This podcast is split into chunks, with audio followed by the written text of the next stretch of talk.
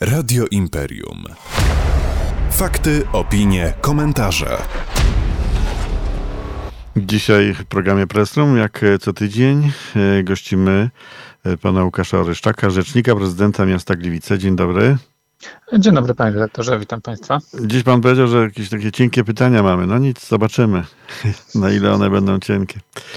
Pierwsze pytanie. Nie powiedziałem, że cienkie, nie przepraszam, nie użyłem takiego słowa. Powiedziałem, że to będzie krótkie odpowiedzi będą. No. Rozumiem. Ale być może znajdziemy inne tematy do rozmowy. Na zadaszeniach peronów powstającego Centrum Przesiadkowego w Gliwicach zainstalowano niemal tysiąc paneli fotowoltaicznych. Kto jest dostawcą tej instalacji? Że jest to podwykonawca Mostostalu, firmy, która w przetargu wygrała e, możliwość budowy tego centrum. E, instalację wykonała firma Multitechnika z Nieborowic, a dostawcą samych paneli była firma Keno Energy z Gliwic. Ja panu e, tego nie napisałem w tych pytaniach, e, które proponowałem. Mianowicie mieliśmy takie tu w redakcji wątpliwości, czy darczyńca, który jest z Olsztyna i który tutaj w Gliwicach będzie się zajmuje się fotowoltaiką, ma takie duże centrum dystrybucyjne. Y, dość mocno pan prezydent Neumann reklamował tę firmę, ale to już wasza sprawa. Stąd też y, to pytanie, bo mieliśmy wątpliwości, bo w informacji prasowej z wczorajszej imprezy przekazania tych, tej fotowoltaiki w domu dziecka numer 1 Przetaszeckiej.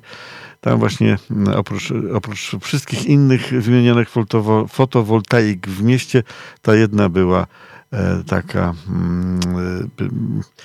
jakby to powiedzieć, bez, bez mamy i taty, tak, jak to się mówi. Taka przez nikogo mm -hmm. niestworzona. O, tak bym to powiedział. No i tu się zrodziło to. Nie no, bo ona powstaje w tej chwili. E, jest to ogromna instalacja, e, co się okazuje w dzisiejszych czasach jest strzałem w dziesiątkę. Natomiast ja bym się chciał zatrzymać. To jednak to nigdy rozmowy z panem nie są krótkie, więc ja się chcę zatrzymać przy słowie, że dosyć mocno pan prezydent reklamował firmę.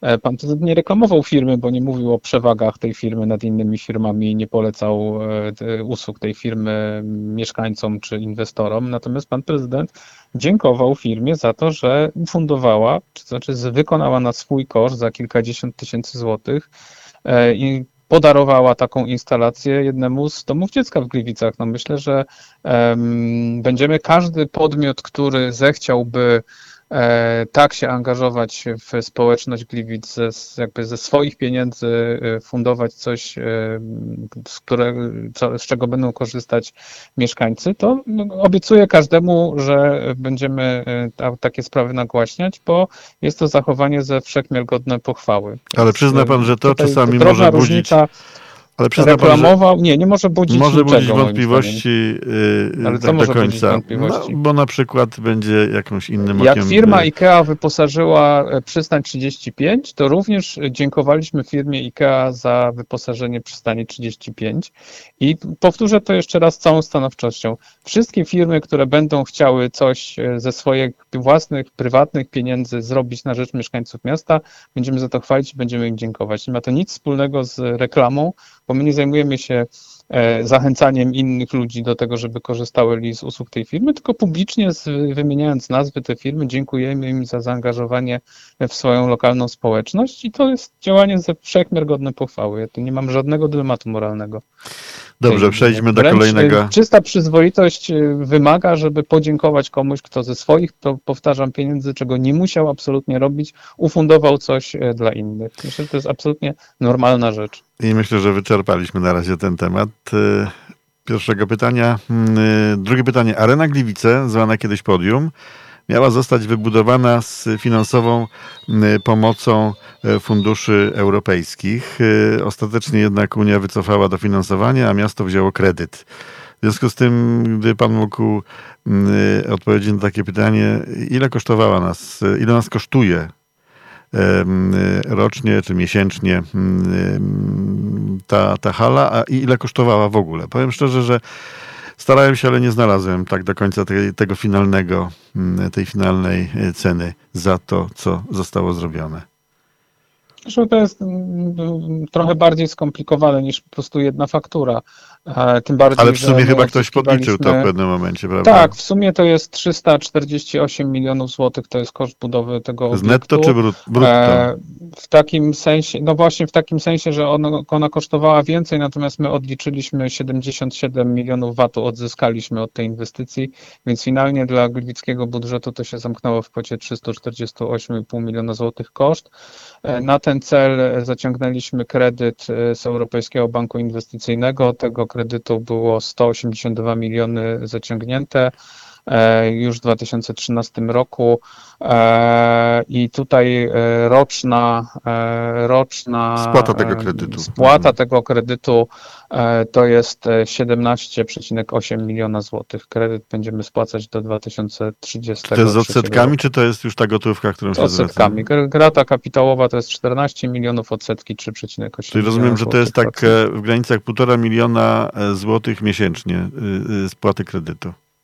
Mniej więcej tak można Jak pan mówi 17 milionów, to jest... Y, ja tylko chciałbym też mhm. jedną rzecz przy okazji dopowiedzieć, bo to też jest krótkie pytanie, e, bo pan słusznie przypomniał o tym, że to miała być inwestycja dofinansowana ze środków unijnych.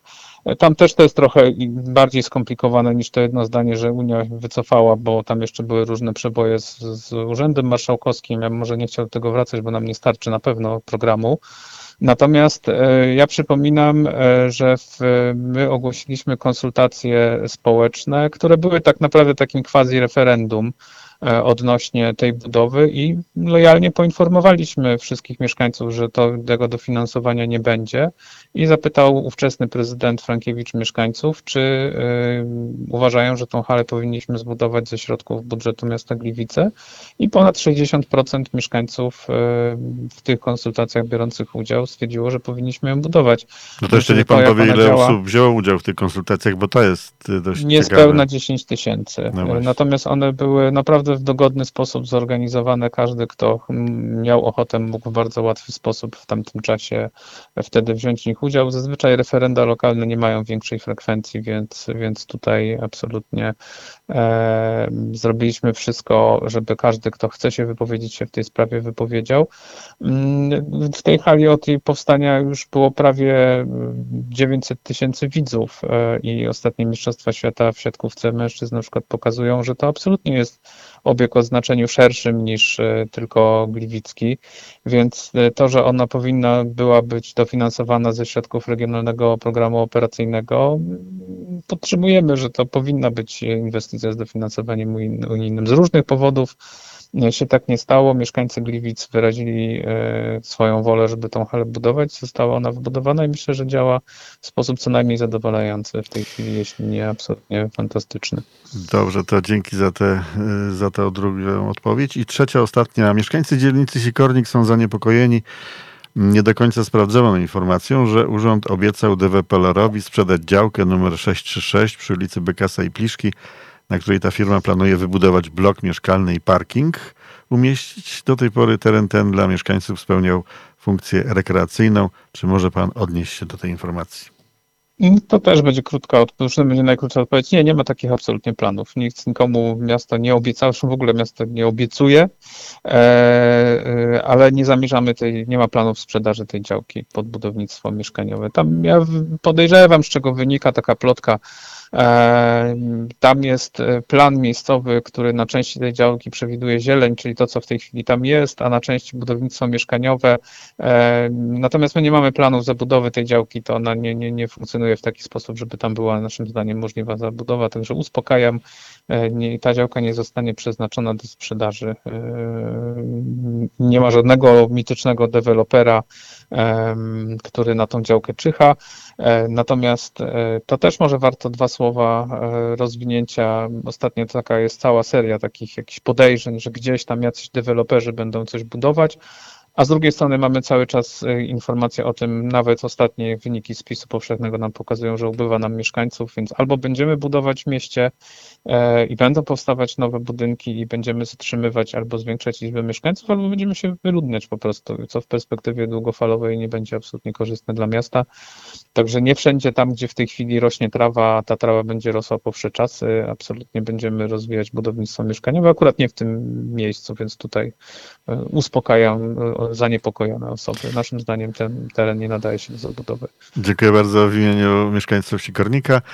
E, dziękuję również panu za dzisiejszy program. Łukasz Szaryszczak, rzecznik prezydenta miasta Gliwice, był moim państwa gościem w Radiu Imperium. Dziękuję bardzo. Dziękuję serdecznie, do usłyszenia. Radio Imperium. Fakty, opinie, komentarze.